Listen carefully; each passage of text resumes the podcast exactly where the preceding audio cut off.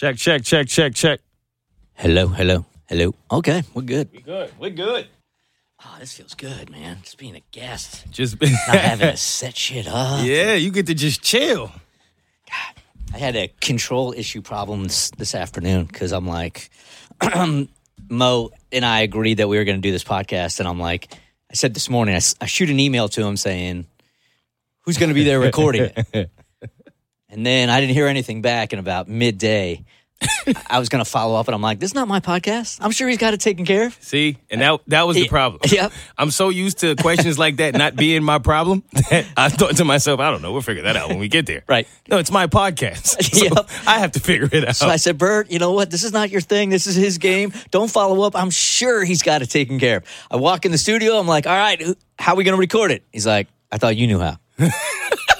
I don't know how any of this shit works. the, the moment I didn't see Tommy, I said, "Oh shit, this is this is off to a bad start." You would also think a guy that's been doing radio for as long as I've been doing that I would have some kind of understanding of how our voices get through the microphone into people's cars. Right. I have no, I mean, zero clue, dude. I have no idea how this whole thing works. It's fascinating because everybody would expect for you to understand that, and no, Uh-uh. that's that you all these years you don't have a clue of how that goes. Well, I got into radio in such a an uh, untraditional way. Like um, most guys in my position start hosting in a small city.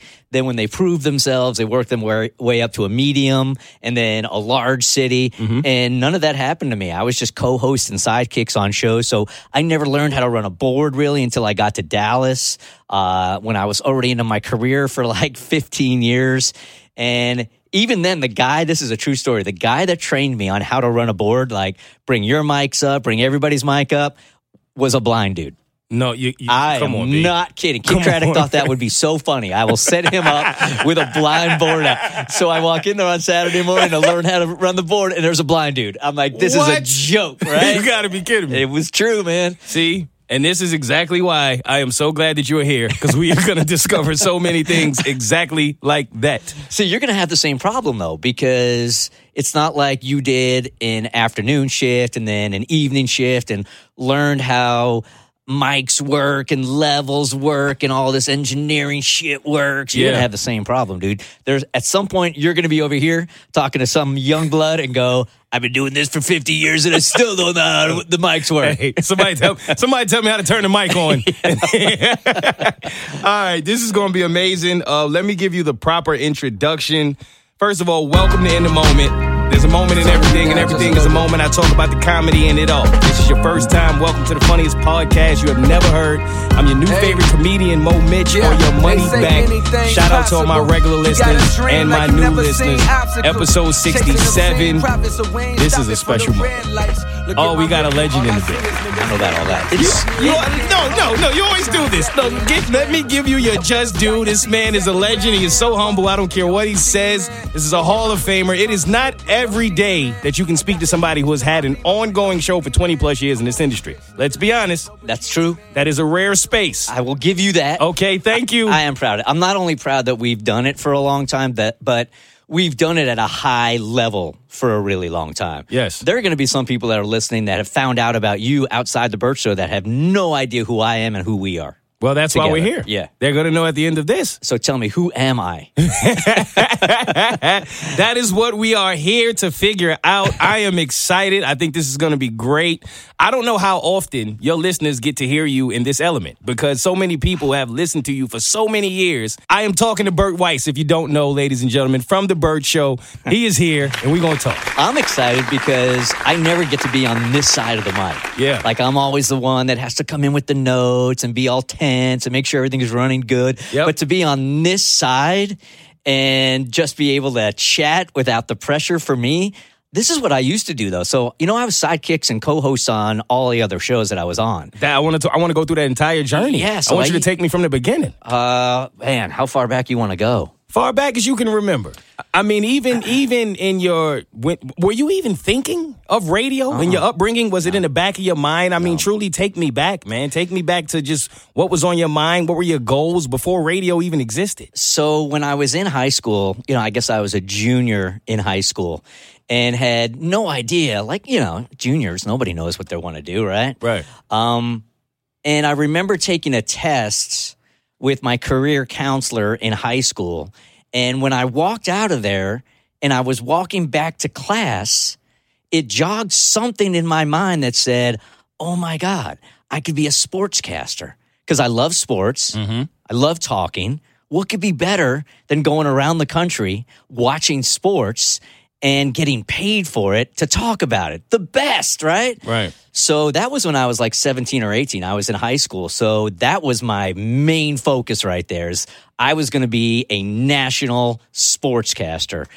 Um, God, there's so many small details to get into. So I was just trying to get into anywhere that had a microphone. I knew I couldn't get into a TV station. I didn't even know what being a sportscaster looked like. I didn't know if it was going to be on radio. I didn't know if it was going to be on TV. Mm-hmm. I just needed to know. I just needed to figure out like how to get into any studio and start making things happen. So I got a job at a country radio station in San Diego as the a researcher where I was calling people out randomly, seeing if they would listen to our radio station and if they would, would they like some of the songs that we are playing and then I'd play them for them over the phone. When was this? This is in college, Oh, fresh out of college. I'm uh, still in high school at this. Oh, you're still in high school at I'm this still point. in high school. Okay. yeah. As soon as I figured out I want to be a sportscaster, I immediately started following that Wow. path. Immediately, man. I've always been driven that way and focused that way. Right. So I got into this radio station and I started doing that, and I got fired six months later. And I'll tell you how. so it's a bunch of teenagers, and we're all on like this panel of phones calling out. It almost looked like a telethon, right? Yeah. So on lunch break one time, everybody leaves the office and I'm the only one in there. Now, this was the time, this is way back in the day when you used to be able to unscrew the bottom part of the phone and there was a mechanism in there, like this little round mechanism that you needed to speak into in order for others to Oh, hear you. yeah. Okay, this is old, old Yes, sir. school right here. Uh-huh. Well, I thought it would be hilarious to take that mechanism out of everybody's phone.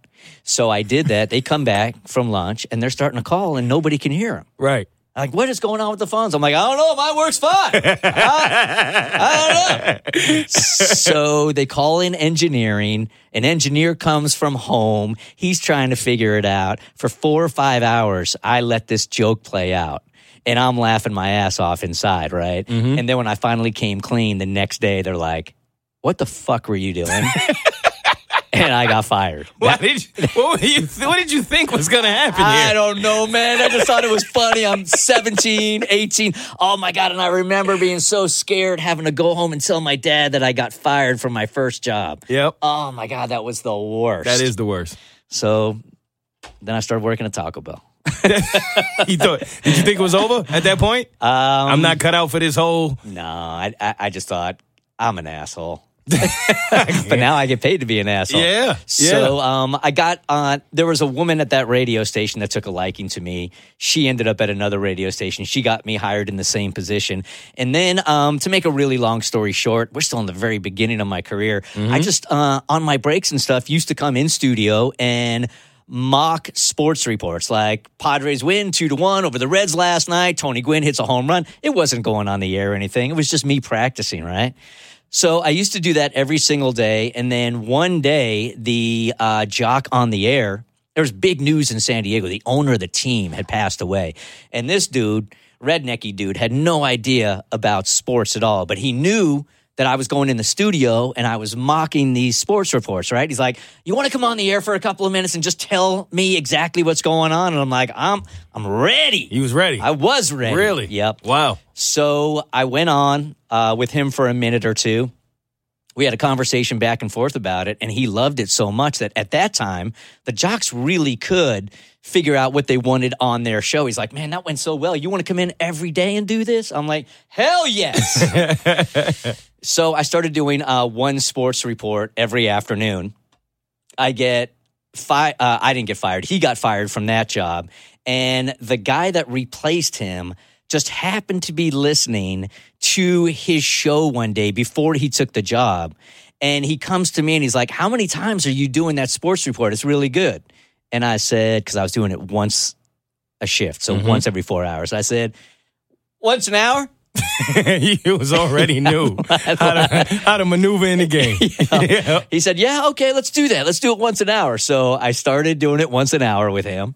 And then uh, I created a sports department at this country radio station. Now, there was no sports department. Country radio stations don't care about sports. But what I realized at a young age is that if I had the letterhead from the radio station and I applied to Major League Baseball and to the NFL with the letterhead and I just put the name sports director underneath my name, I could get press passes to everything. and dude, that's what happened, You're an man. evil genius, man. 19 years old. I'm going to Super Bowls. I'm interviewing Hall of Famers Yes, with this sports director position. there was no sports department, man.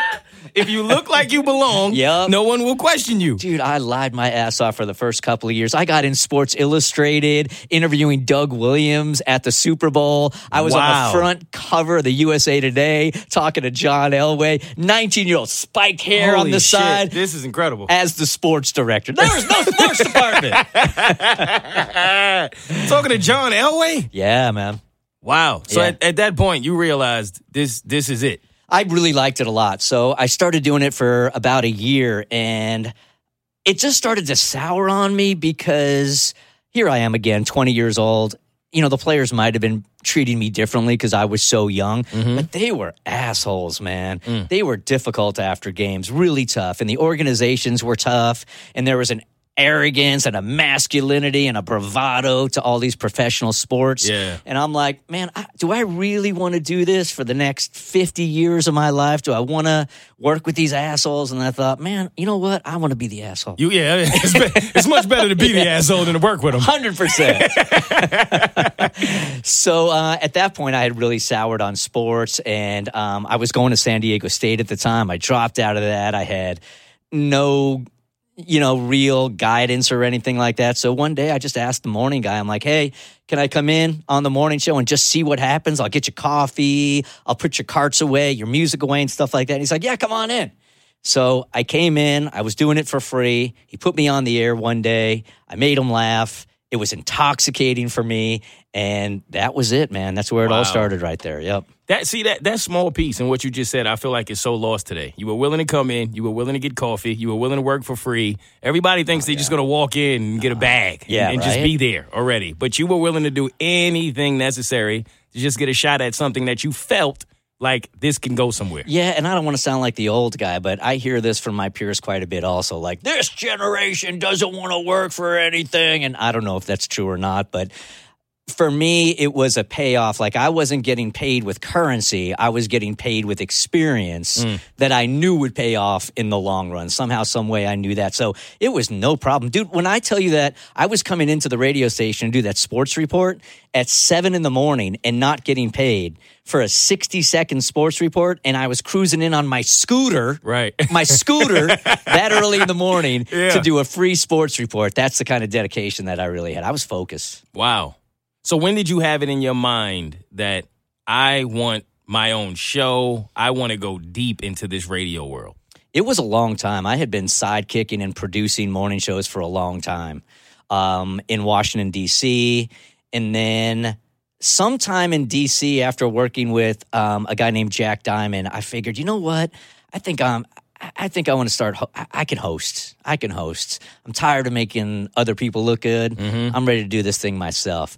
Um, so I had only worked with Jack Diamond on morning radio, and I knew I was very focused on one way to do radio. And there was a guy working in Dallas at the time, a legend, uh, Kid Craddock, and he was known for being very spontaneous, very funny. And the guy I was working for was really, really good. It was a successful show, but he was very planned.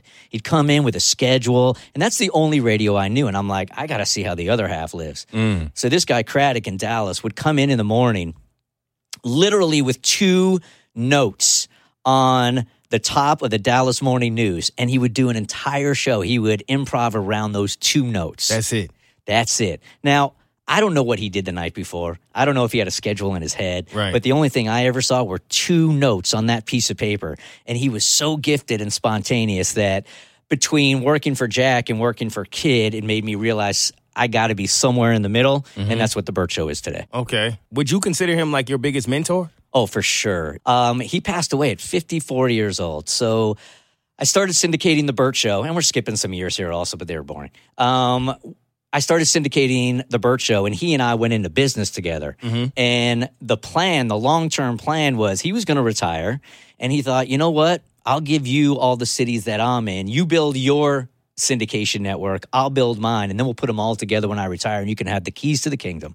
He had 79 stations at the time Wow. right? 79. I think we had Atlanta, Nashville, maybe one other at the time. So I was building. So, man, for him to have that kind of confidence in me. Yeah. So we started building that together. And then he passed away on a golf course, man. Wow. And um, that changed everything. So then I bought his company um, with a guy, his right hand man. And I thought we would still do the same thing, but business wise, behind the scenes, we weren't a good match. So that's, uh, he bought me out, and the Bert Show is owned strictly by me now. Wow. That's amazing. That's Well- there's a lot of moving yeah, of parts course. there that I can't even get and to. I'm, yet. and I'm curious about a lot of it. One of the things I want to know, well, first of all, while we're on Kid Craddock, tell me something that you took from him or that you Mm. learned from him that has been most valuable to you up until this point. So there's positives and negatives, I think, with every mentor you have, right? Mm-hmm.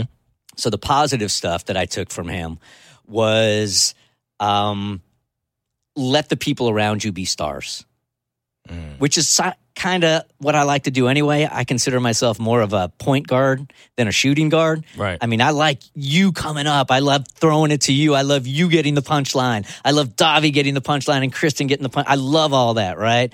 Uh, and the thing, the other thing that I took from him was he was so extraordinarily gifted, Moe. So good and so happy when he was entertaining. But when he wasn't entertaining, and I'm not saying anything disrespectful, I used to say this to his face. When he wasn't entertaining, he just wasn't happy, man. Wow. Yeah, he just wasn't happy.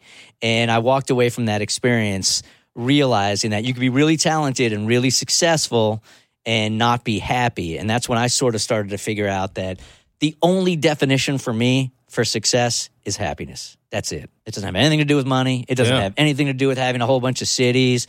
Um, it's all about just what your definition of happiness is. That's why I'm kind of bummed with you lately, is because professionally things are going so great for you, but Yeah. you've told us on the air, man, you're just not happy. it's a, it's a weird thing because it's like in my life, my search of happiness has been to be okay professionally and financially. In my mind, once that happens, Mm-hmm. well, happiness just kind of falls in line, and then you get there. And that doesn't necessarily happen. You fulfill that part of it. You Yeah. get the professionalism. You get the finances. You're okay there. And then now, well, what do you blame for the fact that you're not happy? That is a hard place to be. And a lot of entertainers, especially comedians, find themselves in that position where, okay, when you're not entertaining, when you get off the stage and the smoke clears and now it's quiet and it's dark and you're alone, who are you? Right. Hey y'all, it's Katie here from The Bert Show. Pride unites us all, and so does Atlanta United. That's why I'm giving you the chance to win a spot in The Bert Show's Pride Night Suite in celebration of Pride Month. That's right, join me and The Bert Show crew on Sunday, June 2nd, as Atlanta United takes on the fierce rival, Charlotte FC, with kickoff at 4.30 p.m. Eastern Time. We need to beat Charlotte, so we will be loud and proud. Believe that. Oh, and by the way, did I mention Atlanta United is giving away a one-of-a-kind Pride inspired towel, plus a $5 donation to Lost and Found Youth, an Atlanta based nonprofit that provides services to the LGBTQ plus youth, which is included with your Pride Night ticket pack. Remember, to enter for your chance to win a spot in the Bert Show's Pride Night Suite, head over to thebertshow.com. To guarantee your tickets and Pride Towel, go to atlutd.com and click the promotional packs tab for more details. Can't wait to see you all there, June 2nd at 4:30 p.m. Together, we are Atlanta. Atlanta United. See you there. So many people never know. I think that we get our value out of who we our entertainment personality is and not who we really are. That's one of the things that I'm most concerned about in a couple of years here when I give up radio is that I need to be sure I've been Bert Show Bert for so long. Right. And it's been really nice, you know, like going to a restaurant, people come up, say, Hey, what's up? Hey, you want a free appetizer? You want a free drink? Yeah. You know, as much as I've never taken advantage of that, I'm not gonna lie to you, it's that's pretty nice, you Yeah. know? But I'm curious, like when that goes away and I'm not Bert Show Bert anymore and I'm Bert, how am I gonna do? Okay, and we're gonna get there because I'm curious. What are you gonna do there? But before that, when you finally get to this point where you're getting your own show, right? Like you've had these these ambitions of I don't want to co-host anymore. I want to be a host, and then it happens because I think a lot of times people see people in positions of success and they think that it was just easy. It was just like I know I got this. It was always confidence. When you got to that position where they said, "Okay, you're going to have your own show. It's your show. It's all on you now. Responsibility is on you." What's going through your mind? How do you feel? How did you handle that? Were you worried? What was your your mental state? I had to go on anxiety meds. I swear. really? I swear. Well, let's get to the part where I'm even given a show, right? Uh huh. So in our industry, at least, well, it's unheard of now, but back then, you couldn't, they wouldn't give you, they wouldn't take a chance on you if you didn't have your name on a show, Yeah. right? Yep. So if you're just a sidekick, just or just the co-host, you don't have a your name on the show. They don't feel like you're ready, right? So when I was working in Dallas, I realized I got to go somewhere to get my name on a show. So I went back to work with that dude in DC that I worked with for so long, even though I was reluctant to do it. But I made he made a deal with me, and it would be it was always the Jack Diamond Show, and I made him rename it the Jack and Bert Show and it was a two year contract. I knew I wouldn't be there real long, but once I had my name on the show, people all of, all of a sudden were taking me seriously. At least I thought. Right. So now my contract is just about up, and I am looking for my first hosting gig. And still, man, nobody would touch me. This radio station here in Atlanta literally was a brand new station. And when I say brand new, they didn't have any signal. There was no antenna. This is the first time that this antenna was up. So if we found out that there were two people listening to the radio station, we were like, yeah, It's party time. two people. Right? But I think they started this station not really thinking it was even going to be successful because the signal was so small. And it was a dream of this guy, Brian Phillips, to bring a, a top 40 to Atlanta to compete against the big guy, which at the time was Star 94. And I think they just took a chance. I'm not really sure how much confidence they had in it, but he hired me mm-hmm. and he gave me the opportunity to hire anybody I wanted. And I remember those first, like those first couple of days being on the air, finally doing it, like you're saying, and me really feeling insecure about it, clueless about it. So I walk into Brian's office and I said, you got to help me out, man. I thought I was ready for this. I don't think I'm ready for this. You hired the wrong guy, man. You hired the wrong guy. And he said to me, it was the most brilliant uh, and insightful managerial decision I have ever witnessed. He said to me, Bert, you've dreamt about doing this show for a long time. Go in there, do whatever you want for the next couple of weeks. Don't worry about messing up.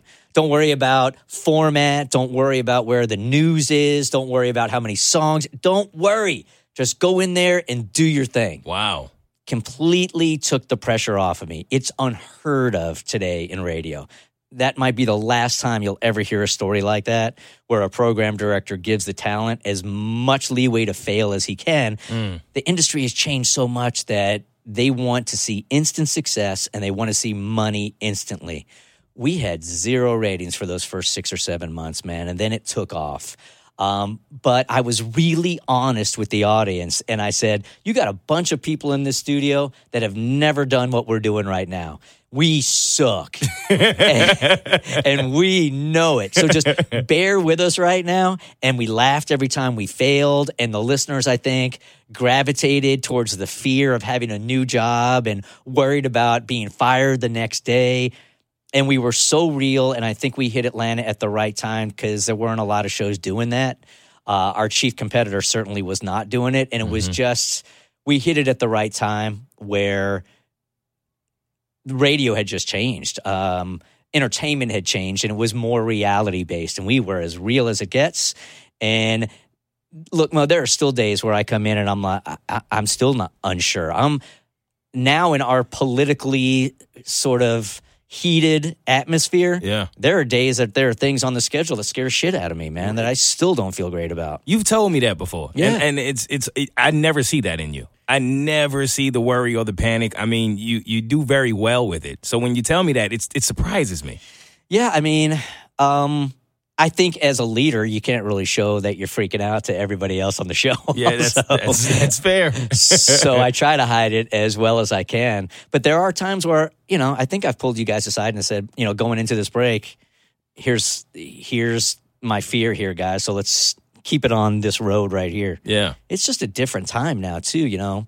Today, as we're recording this, yesterday a dude in Boston, right? He walks Yeah. off the set. You Yep. want to tell him about that? I mean, it's just a different atmosphere. What, what's his name? Matty. Yeah, Matty Siegel. He's a legend. He's been in Boston 40 years or something like that. He's, he's clearly a legend. Uh, he's been in Boston all those years, and he said he's number one, and he's the, he's the biggest radio Mm-hmm. show in Boston's history. But he said some things about Demi Lovato.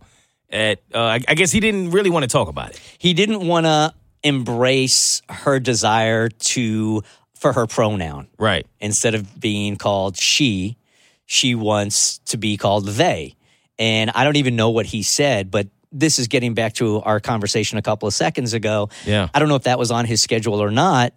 It wasn't on ours but i think we handled it with integrity. But things like that man can derail you in one second now if they're on the schedule look we talk about race a lot especially since you came on the show Yeah, we do, and it's it's it's a touchy topic, man. It's but like you said, you handle it with integrity every time you come. But I don't know if that's as easy to do as people think it is in in radio. It's not. Um, I think radio is still trying to find its place when it comes to stuff like that. It's funny because they hire you to do a certain show and be different from all these other wacky morning shows that are mm-hmm. really superficial. They hire you for that. You have a brand for doing that. And then when you do it, sometimes they're like, don't do that. Don't be as authentic as what got you to be successful because we're living in crazy times right now, man. And radio, I think, is having a tough time trying to figure out how to pivot. And I think that's why you're seeing a lot of talent go over to podcasting. So let's talk about that because I'm curious as to how you really feel about that as a radio vet because it's it's different times now. Do you miss the old radio days? Do you feel like there's good to the fact that it's changing and shifting into this podcast world? Like how does that really make you feel?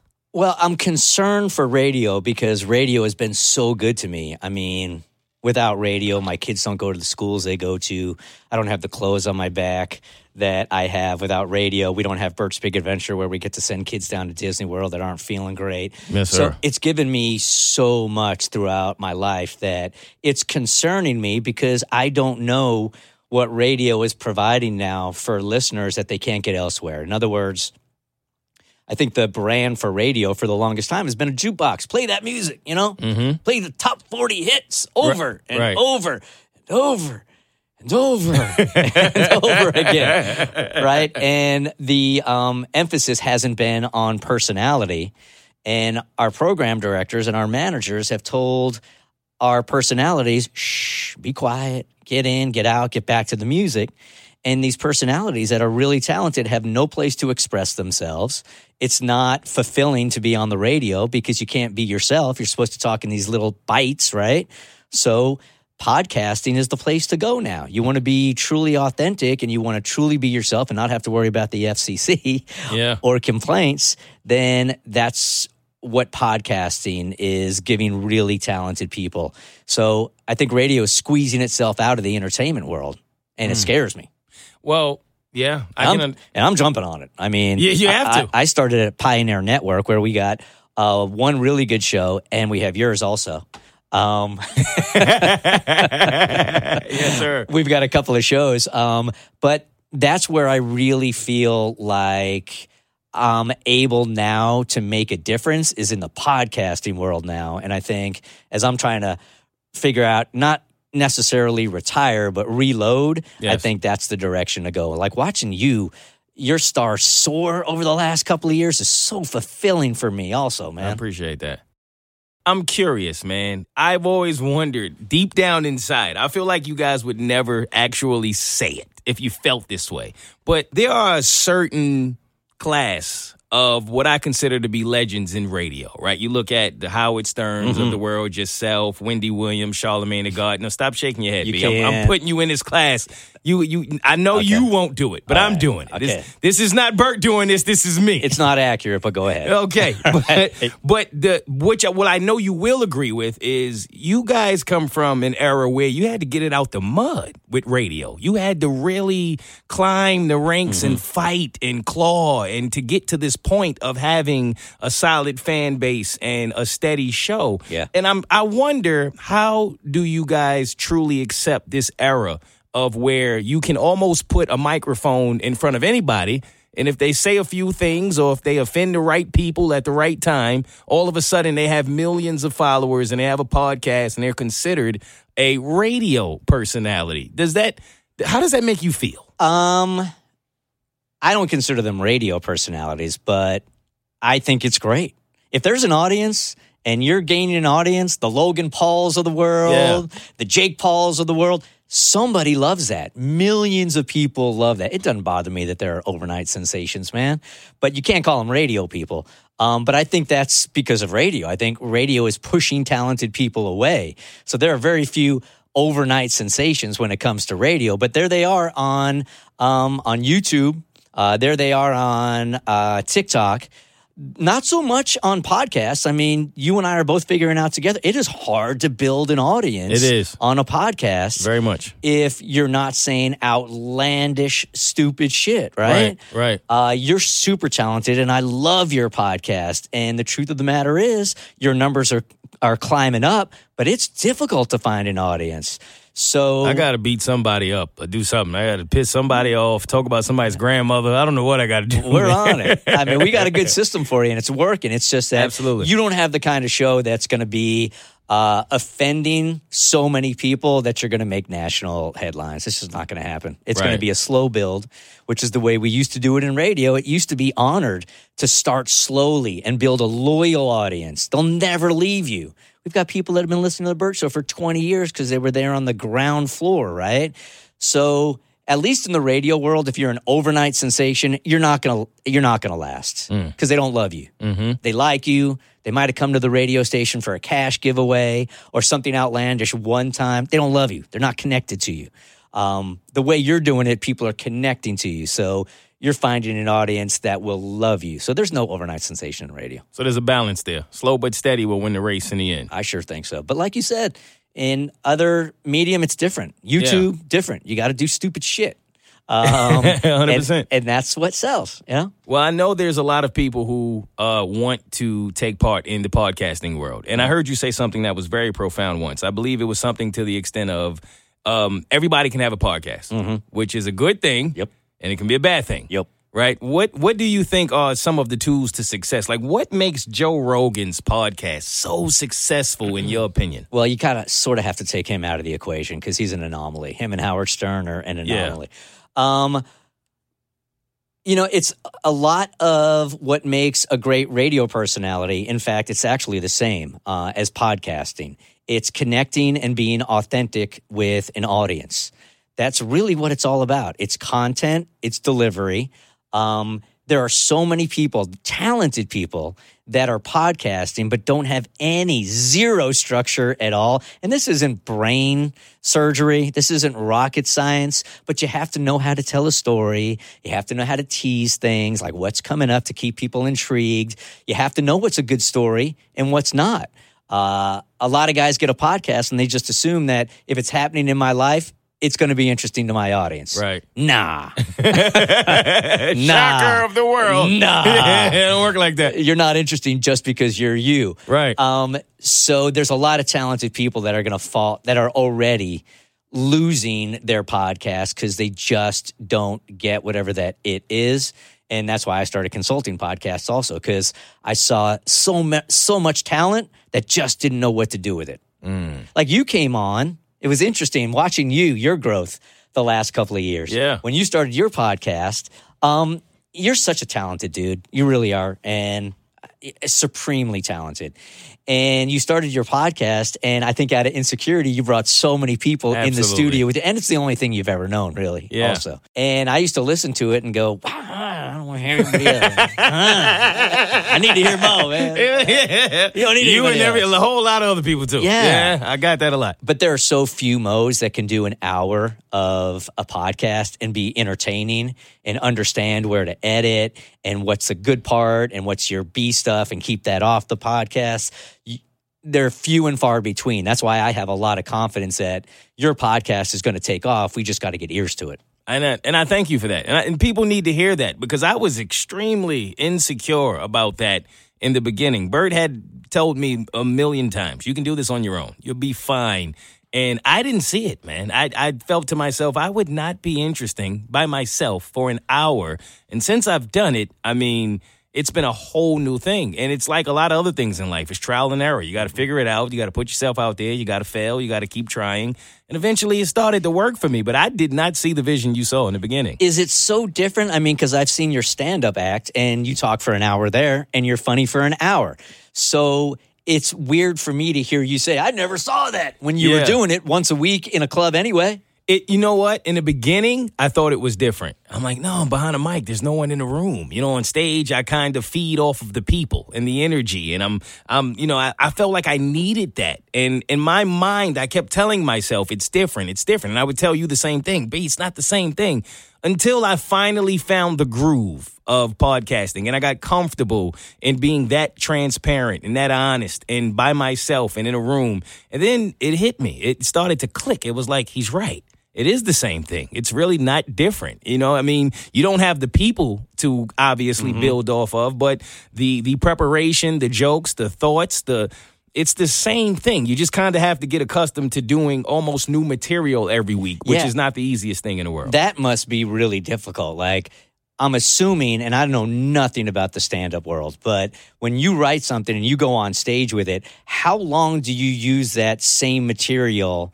How many different times? Whereas in, with podcasting, you're writing fresh content Every week. each and every week, and that's got to be super difficult. Well, that's the the difference. The key difference in my own experience is I think typically comedians will use the same material for at least a year. They'll tour with the same material, and that's why they don't want you to have phones, and they don't tell you don't come to second shows. But one of the few things that people don't know about me is I've never told the same joke on a stage twice. Is that right? Never in my life. I've- Really? I've, never done it. Every single show I've ever done to this day, I have done new jokes every single time. And is that because doing the same jokes would bore you as a performer? That's exactly what it is. Ah, It's not like uh, people that take it. A lot of comedians have taken it like I'm trying to outdo them, and it's not that. I I don't know how to get up there and deliver a joke I've already delivered. I told it. It's over. I'm on to something different in my life. I feel like if I'm giving it to you brand new and fresh, it's gonna feel brand new and fresh.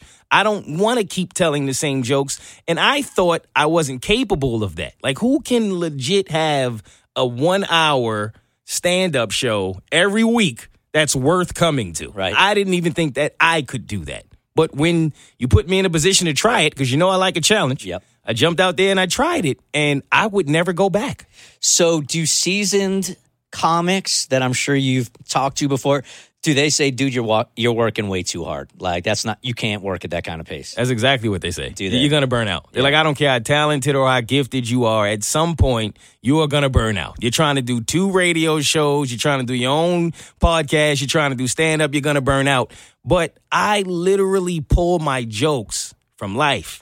That's why I don't see myself ever burning out. I mean, this is everyday stuff. I can pull a joke. I'll be at the elevator wait, waiting for for the elevator with one other person. They'll say something. I'm like, joke. Yep. I pull comedy from everything. I pull material and content from absolutely everything. So there is so, so long as I'm living, there's always new content. Yeah, I, I don't think people understand how difficult that is to do. Like to have your content antenna up all the time, All the time. and constantly writing notes to yourself. I do it all the time, also. Um, if I just have a fleeting thought about something, it will become a story, Yeah, it is. even if it's not real. Yeah.